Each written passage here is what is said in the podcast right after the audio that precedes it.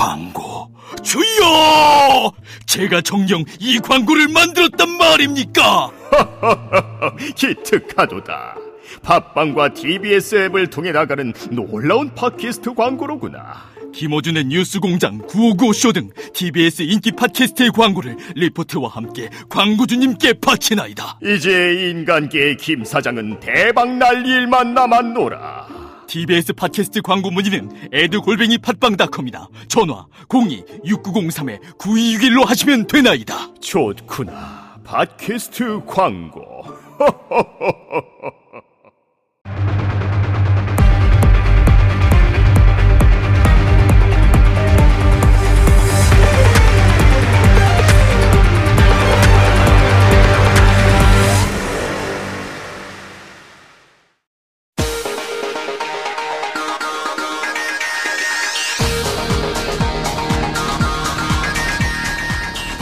성탄 전야였던 지난 주말 가장 평화롭고 따뜻했던 곳은 광화문 광장이었습니다. 지금까지 열린 9차례 촛불 집회에 참가한 시민 수는 약 900만 명. 크리스마스의 기적이 아닙니다. 옳고 그름이 무엇인지 잘못된 세상이 바뀌길 바라는 열망. 2016년 대한민국에서 무조건 존경받아야 하는 군주도 군주의 잘못을 가만히 지켜보는 백성도 없었습니다. 12월 26일 월요일 정봉주의 품격시대 시작하겠습니다.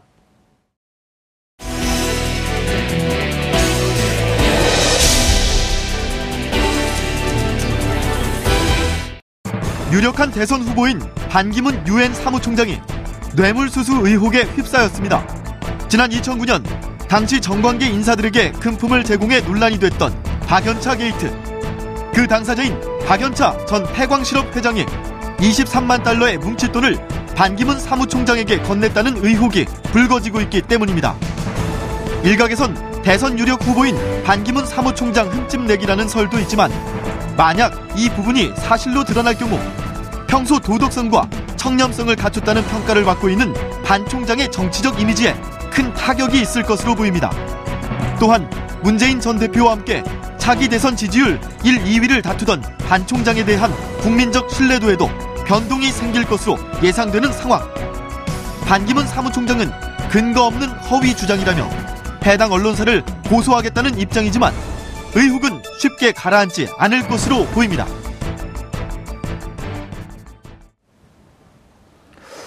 (2009년) 박연차 게이트로 세상을 떠들썩하게 했던 태광실업 박영차, 박연차 전 회장이 반기문 유엔 사무총장에게 23만 달러를 건넸다는 보도가 나오면서 정치권이 또 한 차례 홍역을 치를 전망입니다. 이 문제와 관련해 전문가 세 분 모시고 말씀 나눠보도록 하겠습니다. 고재열 시사인 기자 자리하셨습니다. 네, 안녕하십니까. 예. 광화문에서 보낸 크리스마스 이브.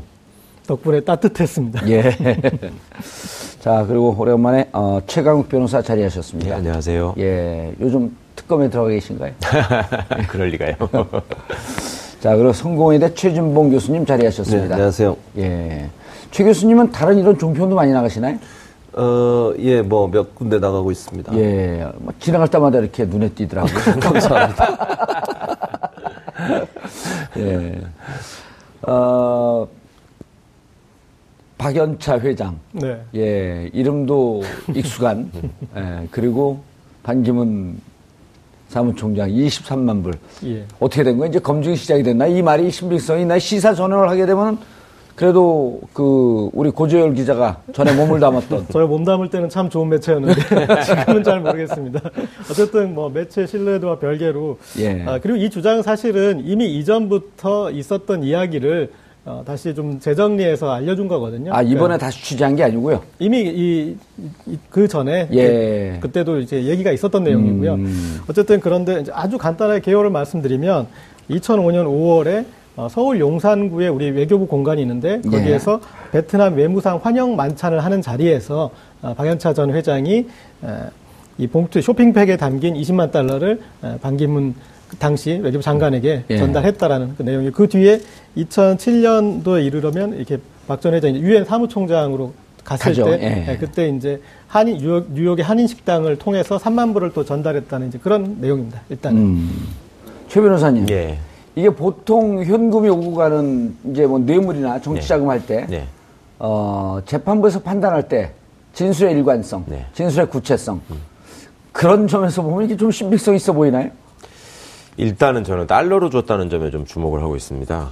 그러니까 그 전에 이제 수사를 해보면 예. 뇌물을 소위 많이 줘봤던 사람들이 예, 예. 소위 선수라고 하기 그런 분들이 이제 뇌, 이 달러로 이렇게 뇌물을 주거든요. 이게 예. 그렇게 하는 이유가 추적이 안 되니까. 음. 그러니까 이제 달러라는 점에 대해서 좀 주목을 해야 될 것 같고 그다음에 이런 정황들이 사실은 단편적으로 지금 나왔기 때문에 어떤 상황에서 어떤 경위로 어떻게 마련해서 또 어떻게 가져와 가지고 어떻게 전달했다 이런 얘기들이 조금 더 보완돼야지 구체적으로 판단할 수 예. 있을 것 같습니다. 그런데 이제 이 얘기 자체가 예. 그때 2009년 박연차 회장을 이른바 예. 탈탈 털때 예, 예.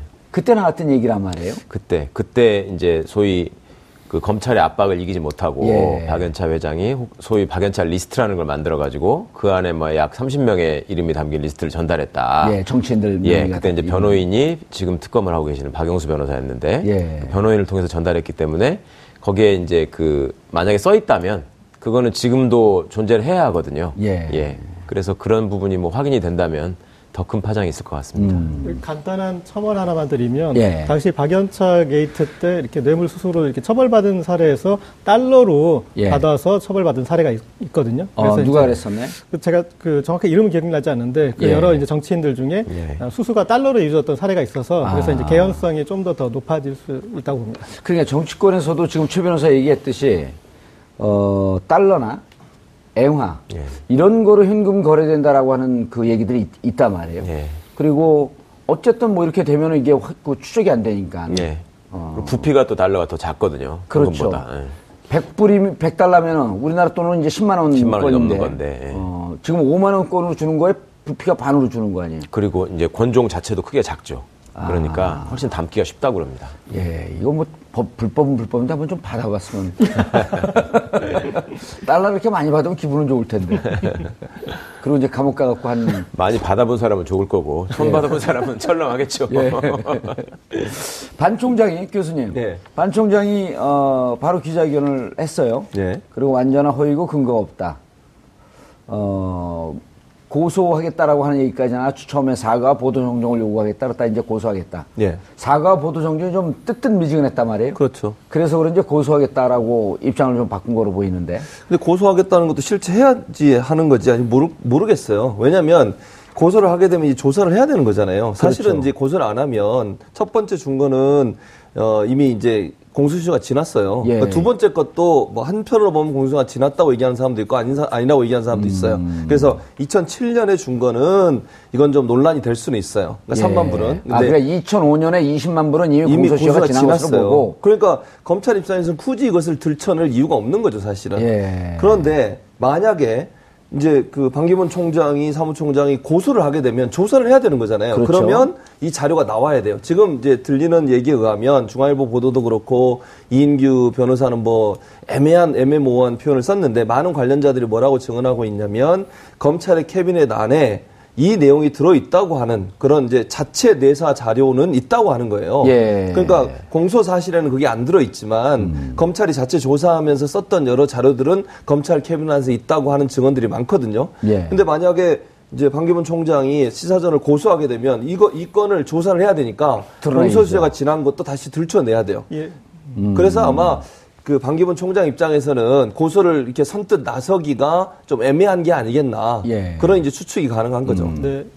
이 기사는 그 고소로서 완성되는 기사입니다. 그러니까 시사저널에서 어, 이 기사를 이렇게 보도할 수 있었던, 그러니까 일테면 배팅이잖아요. 왜냐하면은 박연차 전 회장이 직접 시사저널에 그때 내가 줬었다라고 이 진술을 이끌어낸 게 아니라 그렇게 줬다고 얘기를 하더라 를 전달한 거였잖아요. 예. 그러니까 어떤 보도로 보자면 조금 어, 불완전한 보도인데 이 보도를 할 수 있었던 배팅을 할 수 있었던 근거는 아, 걸어라. 이렇게 걸면은 예. 당시에 이제 그런 방연차 리스트를 확인하자, 까보자. 음. 어, 그래서 이제 거기서부터가 재밌어지는 거죠. 알겠습니다. 최 변호사님. 예. 이제 이른바 이게 탐사, 어, 탐사 기자들로부터 취재도 많이 당하시고 그랬잖아요. 예. 탐사 어, 보도 전문 기자들이 전, 전형적으로 쓰는 다른 걸 진짜 이제 핵심을 감춰놓고 예. 이, 이른바 낚싯밥으로 던지는 거거든요. 물면 thank you고 안 물면 예. no thank, 아니면 말고. 예. 근데 이거는 진짜 지금 우리 그 고기자가 얘기했듯이 이거 물어주면 시사저널 입장에서는 시쳇말로 장사가 좀 되는 거거든요. 고 기자님이나 뭐 최 교수님이 훨씬 더 언론에 대해서는 잘 아시겠지만 제가 보기에는 사실은 대선의 유력 주자인 사람을 상대로 예. 언론사가 아무런 근거 없이 이렇게 한다라고 하는 거는 만약에 그랬다면은 아하, 언론의 예. 기본이 안 돼 있는 거라고 봐야 되지 않겠습니까? 예. 그래서 저도 실제로 어, 반기문 총장이 고소를 하실 것인가를 사실은 상당히 주목하고 있는데 예. 아, 이전에 한번 시사저널이 또 이런 이런 류의 특종 보도를 했다가 그 왜 김종필 씨 만나가지고 예, 예. 그 얘기를 하고 뭐 옛날에 유경수 씨가 어땠고 뭐 이런 박근혜 그렇죠. 씨가 어땠고 예. 이런 얘기 했는데 예. 김종필 전 총재가 노발 반드시. 어, 노발 예. 대발하면서 뭐 법적 조치를 하겠다 했는데 아무 일 안 했거든요. 예. 그 아니, 고소 안 하는 것도 법적 조치죠. 그러니까 그게 같은 충청도 분들이고 두 분이 또 손을 잡은 걸로 알고 있는데 공교롭게 됐어요. 예. 좀 고소를 꼭 하셨으면 좋겠습니다. 예. 최 교수님. 예. 당시에 이제 이게 2009년 3월로 이른바 박연차 리스트가 나오는데 그때 당시에 이제 어 사실 박연차 하면은 어 그전에는 이제 한나라당 무슨 재정위원장도 네, 했었고 그랬었죠. 또 노무현 대통령도 어 재정적으로 뭐 도왔다는 그런 설도 있고 그래갖고 네. 양쪽에다 줄을 대는 어 이른바 그 돈 갖고 좀 뭐 장난을 좀 많이 치는 이런 분 아니냐 그래서 얘기의 신빙성이 좀 많이 떨어졌었거든요. 그렇죠. 맞습니다. 그런데 이제 3월서부터 당신 그 돈 준 정치인들 불지 않으면 예. 자녀들에게 피해를 할- 피해가 할 그렇죠. 것이다. 예, 맞습니다. 해갖고 이제 검찰의 압박에 못 이겨서 이 얘기를 했다는 건데. 그렇죠. 그렇게 되면 이게 이제 박연차 전 회장 입장에서도 그때 당시에는 유엔 사무총장으로 가 있을 때란 말이에요. 그렇죠. 이건 내가 해봐야 조사 못할 거다. 예. 해서 그냥 그 생색은 내고 예. 실질적으로 결과는 없는 이렇게 했을 가능성이 있잖아요. 뭐 있을 수는 있는데 저는 낮다고 봐요. 아, 왜냐하면? 예, 네. 그 가능성이 낮다고 보는 이유는 이게 검찰이 예를 들어 딸들을 조사하겠다고 그랬거든요. 예. 그래서 이제 그 압박에 못 이겨서 박연차 회장이 결국은 이제 30명의 명단을 넘겼고 그 명단을 박영수 특검 지금 현재 특검이 가지고 갔다 이렇게 지금 보도가 나오고 있는데 예. 그게 만약 박연차 입장에서 박연차 회장 입장에서 만약 그러면 아무 관계도 없는 박, 반기문 총장 현 사무총장을 집어넣는 것 자체가 본인한테 부담이에요. 그게 그렇죠. 만약에 사실이 아니라고 하면 본인 은 얼마나 큰 또 상처를 받겠습니까? 음. 그러니까 기업인은 아까 말씀하셨던 것처럼 자기 이익에 연관돼서 움직이는 사람이에요. 예. 가능하면 안 불려고 그러고요. 가능하면 자기가 보호해줄 사람 마지막까지 보호하려고 하는 거죠. 음. 이영보이도 그런 거 아니에요. LTE 사업하면서 ICT 사업하면서. 그러니까 결국은 박연차 입장에서 반기문 총장 이름을 집어넣었다는 것은 관련성이 없다면 집어넣을 가능성은 없는 거죠. 저는 없다고 봐요. 일단 있다. 그러니까 어떤 형태로든 관련성이 있기 때문에 명단에 집어넣은 거고 압박에 못 이겨서 집어넣더라도 감추는 걸 최대한 어떻게든지 감추려고 하지 있는, 없는 사람을 집어넣는 행위는 안 한다는 거죠. 일반적으로 범죄자들이. 예. 그렇게까지 할 이유가 없는 거잖아요. 특별히. 그렇죠. 그걸 없는 관계 없는 사람 이름을 집어넣어서 자기가 특별한 이익을 얻을 수 음. 있는 거라면 그렇게 하겠지만 방기문 총장을 뭐 집어넣는다고 본인이 거기 범죄에서 빠져나올 수 있는 무슨 혜택을 얻는 건 없잖아요. 예. 그런 상황에서 박연차 회장이 거짓으로 방기, 방기문 총장 이름을 집어넣을 가능성은 극히 낮다고 볼 수 있겠죠. 예, 최 변호사님. 예. 이게 이제 사람들이 잘 이해를 할 수 없는 게 검찰의 캐비넷이라는 표현도 아까 이제 예. 교수님이 썼는데 보통 조사를 하면 이른바 이제 조사를 하면 기자들로 보면 이제 이게 원 데이터가 있고 네, 예. 그 중에 기사를 쓸 수 있는 것을 일부 취합해갖고 이제 기사를 쓰고 네. 원 데이터를 버리는 경우도 있고 갖고 있는 경우도 있단 예. 말이에요.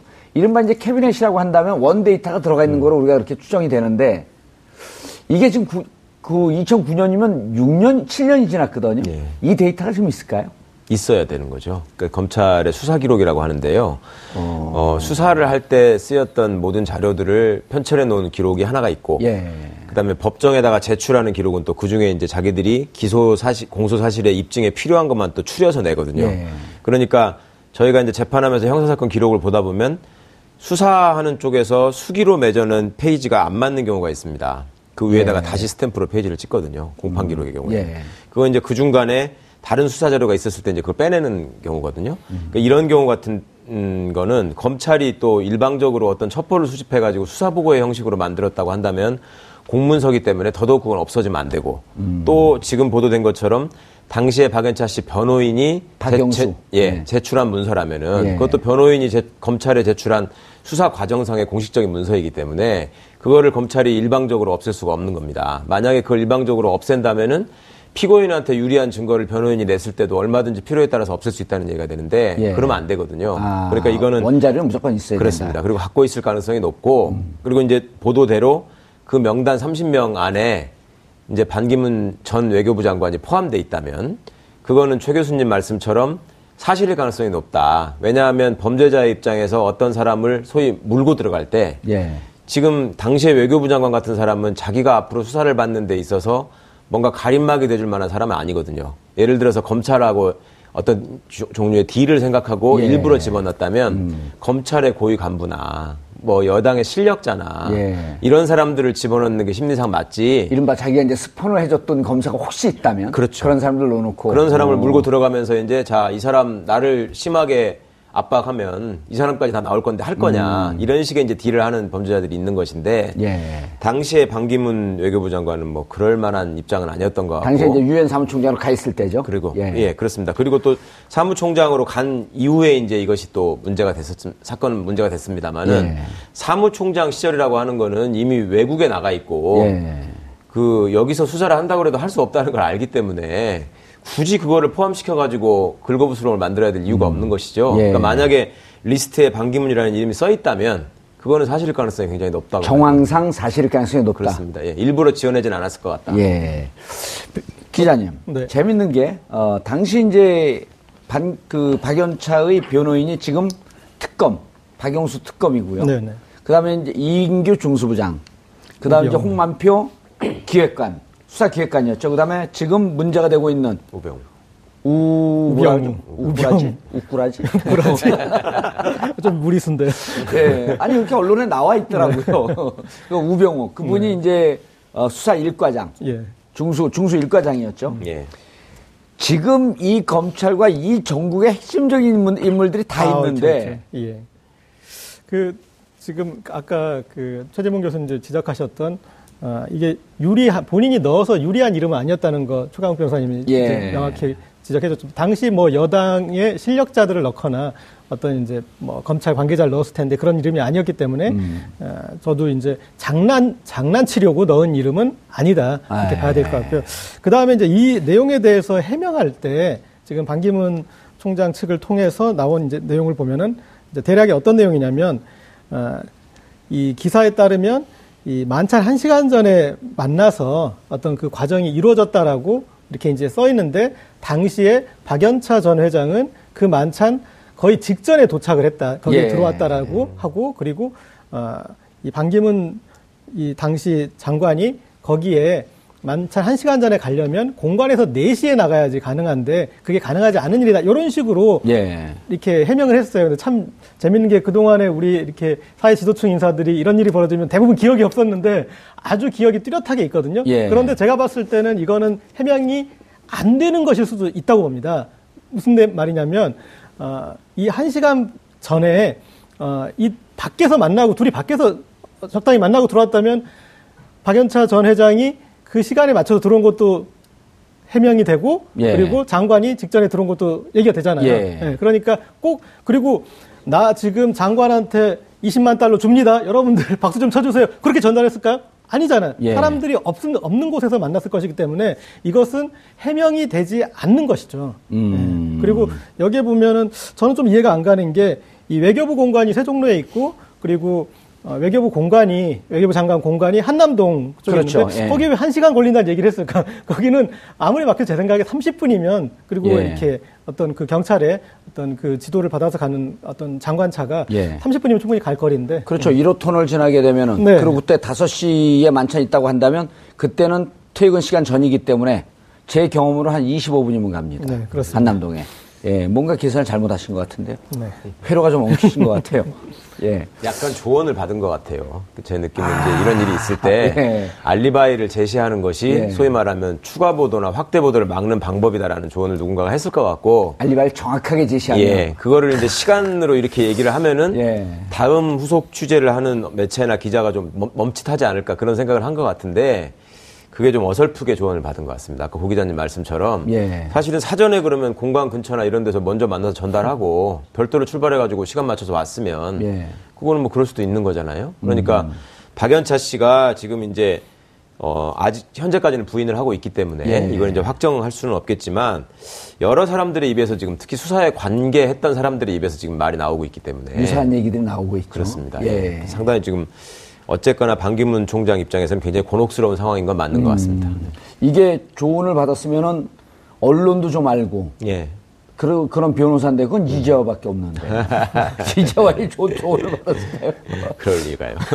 그런데 아 변호사님 이 재밌는 게 어, 2005년 받았고 이제 아까 최 변호 그최 그 최 교수님 잠깐 얘기했던 공소시효 얘기를 했는데 예, 이게 2005년이면 어 당시 이게 뇌물죄로 하게 되면 공소시효가 10년이었단 예. 말이에요. 그러니까 2015년이면 끝나는 거예요. 예. 2005년 받은 건데 2007년 받은 거는 정치자금법이면 공소시효가 끝났고 예. 만약 뇌물이라고 한- 라고 한다면 공소시효가 살아있는 거거든요. 그렇죠. 예. 어떻게 봐야 되나 이거를?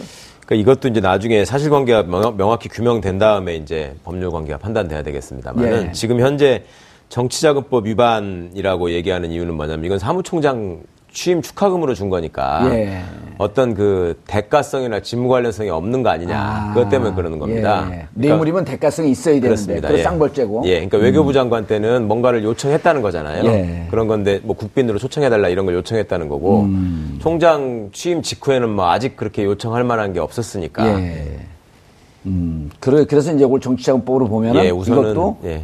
어, 7년이니까. 예, 예. 그러면 2014년에 끝났을 것이다. 그런데 만약에 두 사람 사이의 관계가 생각보다 더 밀접해가지고 예. 어떤 이슈가 있으면 이분이 어떤 자리를 옮길 때마다 이렇게 늘 축하금 형식으로 돈을 전달하는 관계라고 한다면 예. 이거는 또 다른 관점에서 볼 수가 있습니다. 어, 어떤 그러니까?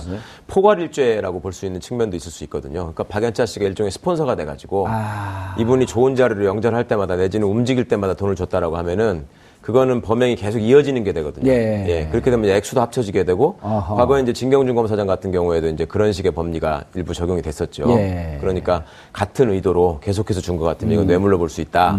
이런 법리적 해석도 가능하기 때문에 포괄일죄라고 합니까, 그럼? 예 그렇습니다. 어, 포괄일죄. 예. 최 교수님. 예. 재밌는 기사들이 막 나와요, 계속 이제.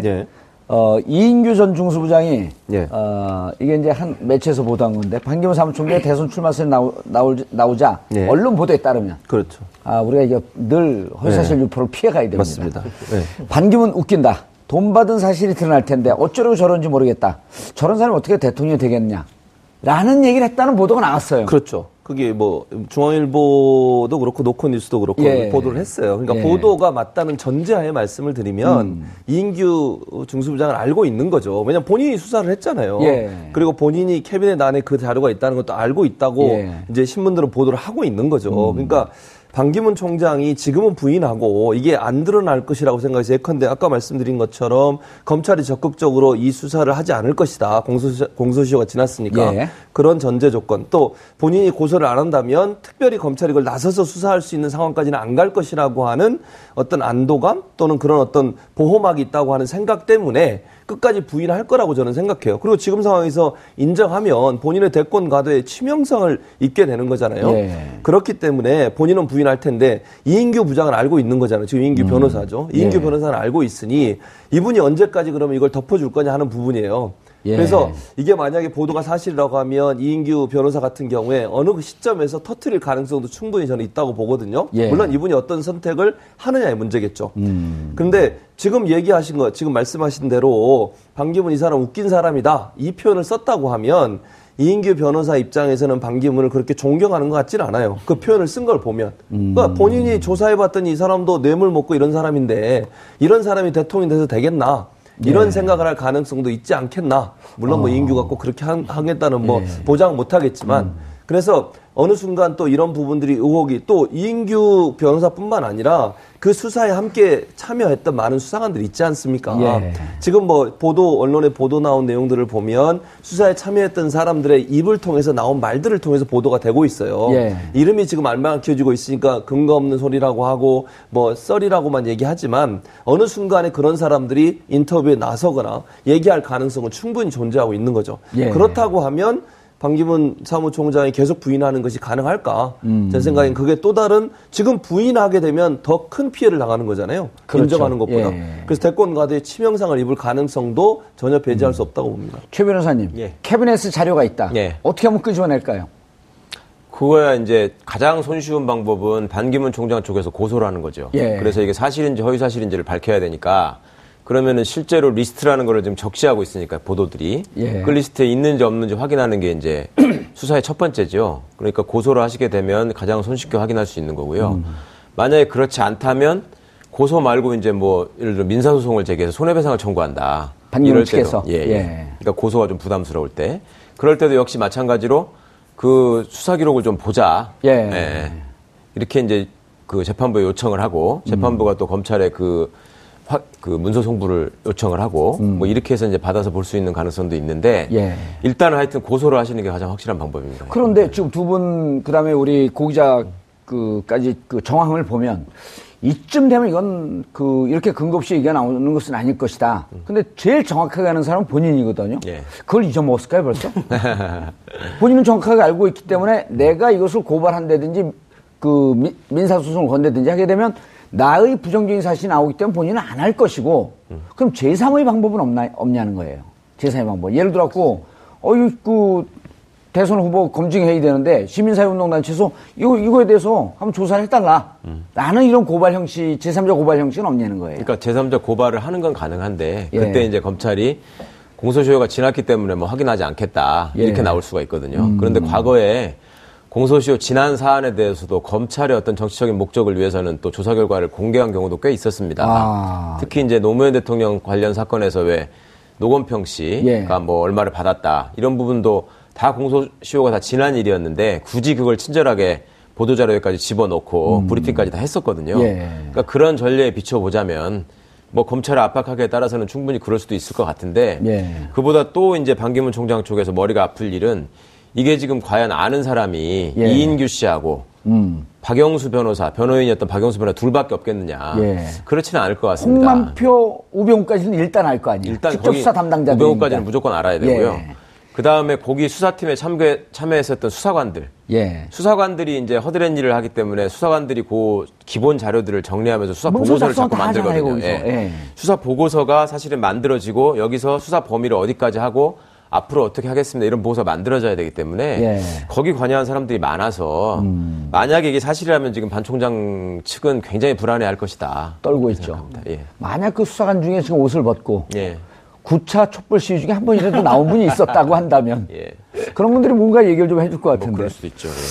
예. 여기서 이제 좀 저런 가능성을 좀 봐야 될 것 같습니다. 일단은 아, 지금 이 당시에 수사 어떤 내용에 대해서 알고 있는 사람들 같은 경우는 제가 봤을 때 본인이 자진해서 얘기할 수 있는 사람 입장은 좀 없는 것 같습니다. 예. 네, 그래서 그리고 어, 미래 권력이 될 수 있는 사람에 대해서 이렇게 해코지를 해서 본인이 유리할 것도 아닌 것 같고요. 그리고 어, 이인규 전 중수부장의 이 진술도 어, 반기문 이 사무총장의 이 해명이 나온 뒤에 반기문 웃긴다 이렇게 얘기한 게 아니지 않습니까? 예. 보면은 그 상당 전에 아마 제 생각엔 기자들하고 간단하게 어떤 예. 식사 자리나 그런 자리에서 아, 그렇죠. 반기문 총장 해명하기 이전이었죠. 그렇죠. 예. 예. 그 전에 있던 일이니까 그래서 음. 이제 그래서 뭐 더 어떻게 보면 더 신빙성이 있는 일로 봐야 되겠지만 어쨌든 그런 사람들이 이제 상황이 공식화되었을 때 본인이 논란의 속으로 들어갈 리는 없을 것 같습니다. 그리고 박연차 전 회장 같은 경우도 어, 공소시효가 끝났긴 했지만 어, 본인이 연루된 일에 어, 그때 제가 쫓았잖아요.라고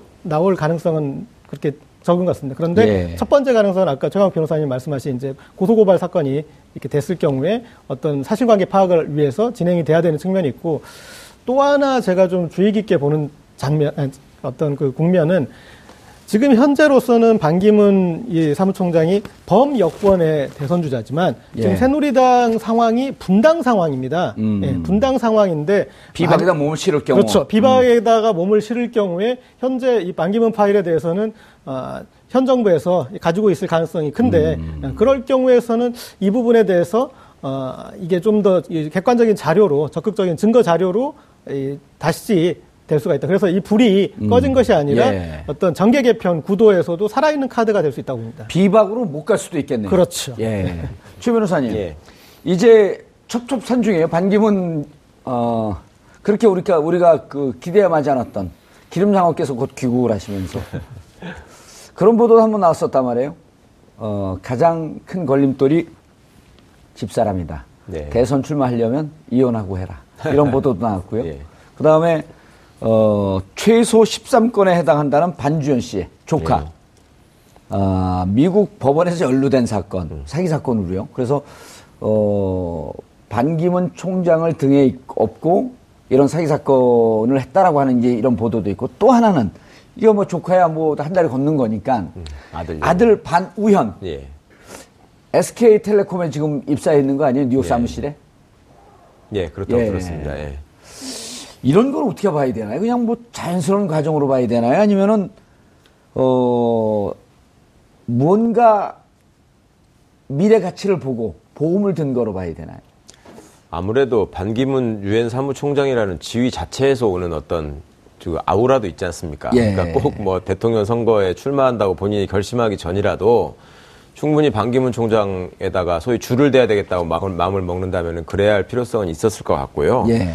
지금 이제 어차피 이분이 그 대선 출마 의사를 사실상 공식화한 마당에 예. 이제 그 반드시 겪어야 되는 검증이 시작된 거라고 봐야 될것 같고 그런 차원에서 이제 지금 아들하고 이제 친조카가 이렇게 연루된 문제가 발생하고 있다라고 하는 거는 명확하게 해명을 하지 못하면 현 국민의 정서상 이게 이제 쉽게 납득을 하지 않을 것 같습니다. 예. 그리고 저는 또 하나 이제 주목하는 것이 이 이인규 변호사의 워딩이 상당히 미묘했어요. 그러니까 이거에 대해서 기자분들이 다시 확인하는 취재를 하니까 아 그런 사실 전혀 없다 이렇게 얘기를 한 게 아니라 예. 사실인지 아닌지 모르겠지만 나는 모른다 이렇게 말을 했다고 보도가 됐거든요. 아, 기억이 나지 않는다, 않는다의 또 다른 버전이에요. 예. 그러니까 나름 상당히 신경을 써서 말씀을 하셨을 것 같고 또 이인규 전 중수부장의 입장에서 자기가 수사할 당시에 반기문 유엔 사무총장에 대한 어떤 감정이 그다지 우호적이지 않았을 것 같기는 해요. 왜냐하면 네.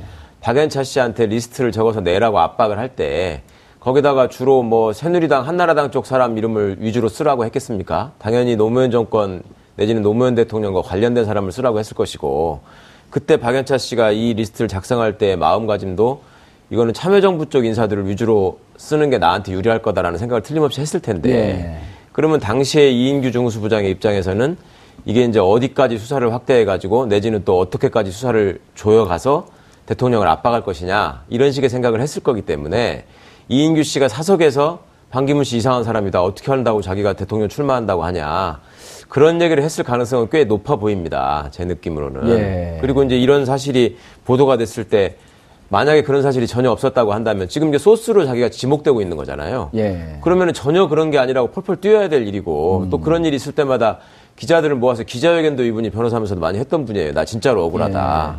어? 예를 들면 뭐 예전에 국무총리실 사찰 사건 있을 때 거기 이인규라는 사람이 또 등장을 하거든요. 예. 그래가지고 엄청 비난이 쇄도하니까 나 그 사람 아니고 다른 사람이라고 좀 보도해달라 뭐 이런 것도 요청하고 했던 분인데 예.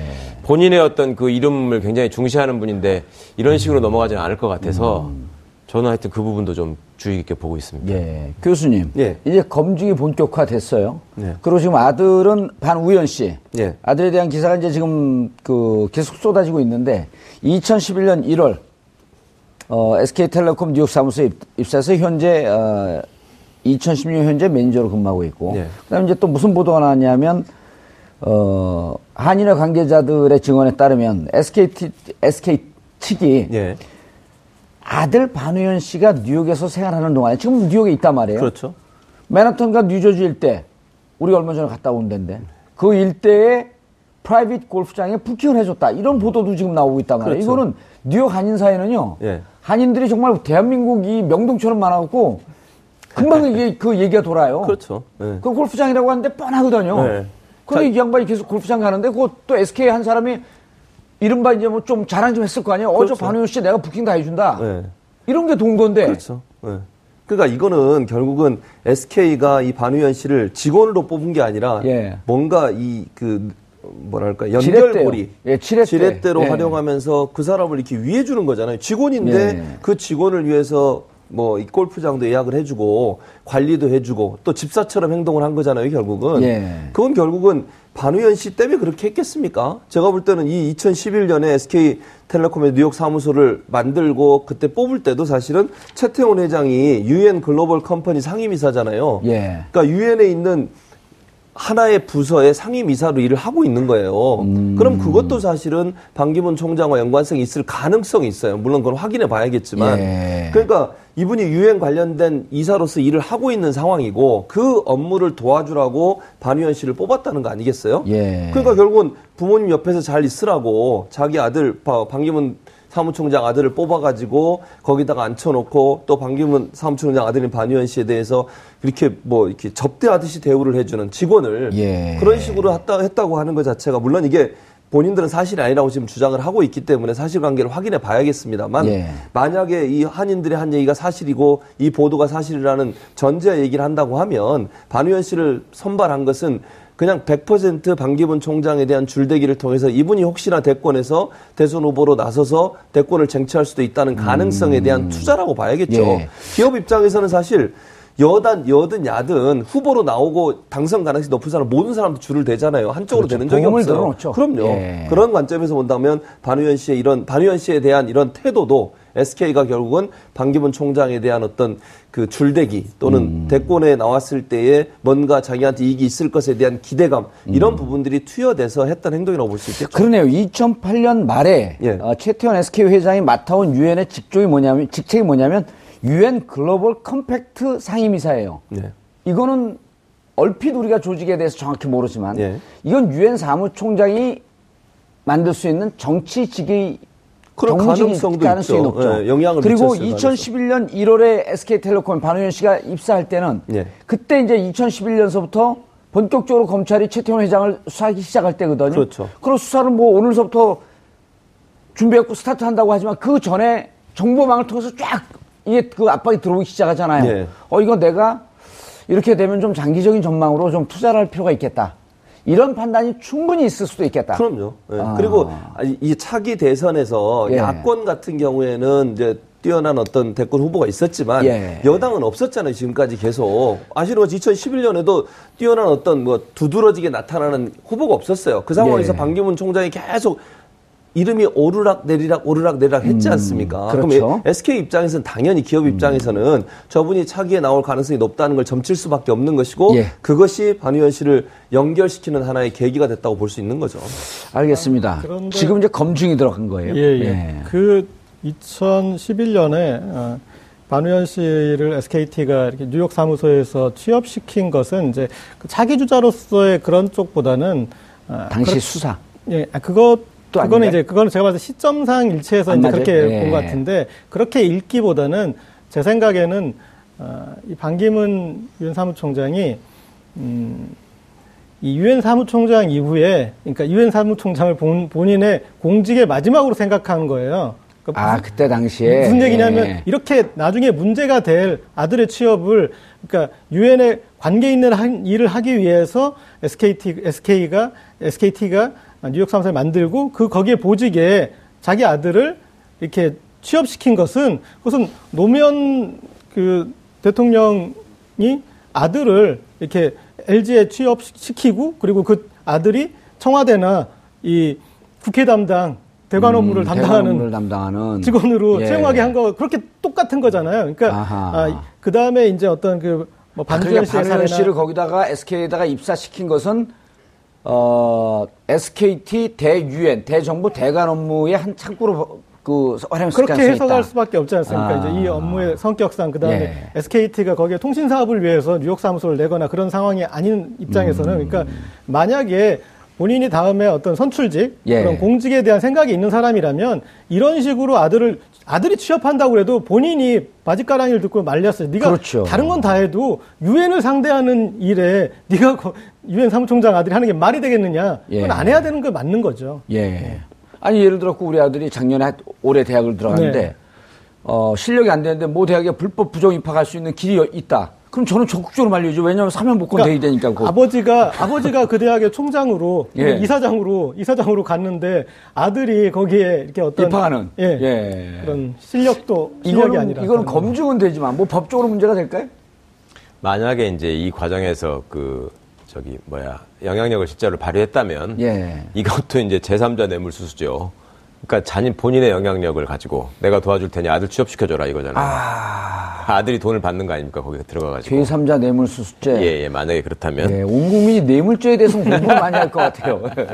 근데 이렇게 볼 수도 있을 것 같아요. 그러니까 고 기자님 얘기했듯이 예. 반기문 총장 입장에서는 본인이 대권까지 그때는 생각을 안 했을 수는 있어요. 그럼요. 근데 반대로 생각하면 기업 입장에서는 충분히 예측 가능할 수도 있다는 생각도 들어요. 그러니까 음. 반기문 총장 입장에서는 만약 본인이 정말 그런 뜻이 있었다면 대통령이 대선에 나 가겠다는 뜻이 있었다면 당연히. 말렸겠죠. 예. 그런데 그때만 해도 본인이 아, 그렇게까지 생각을 안 했을 수는 있어요. 예. 그러나 SK 입장에서 보면 또이 사람이 유력한 대선 후보가 될 가능성이 있다. 왜냐면 그때도 군부는 계속 지피고 있었거든요. 그렇죠. 예. 그러니까 그런 그 SK의 판단 자체가 음. 반- 이렇게 쉽게 반기문 총장이 그걸 거부감이 없을 때이 음. 사람을 취직시켰을 가능성은 충분히 있는 거죠. 충분히 이해가 되는 게 음. 보통 이제 이분을 닉네임을 우리가 기름장어라고 하는데 네. 기름장어는 미래에 대한 가치보다 현재 피해 나가는 게 더 급하거든요.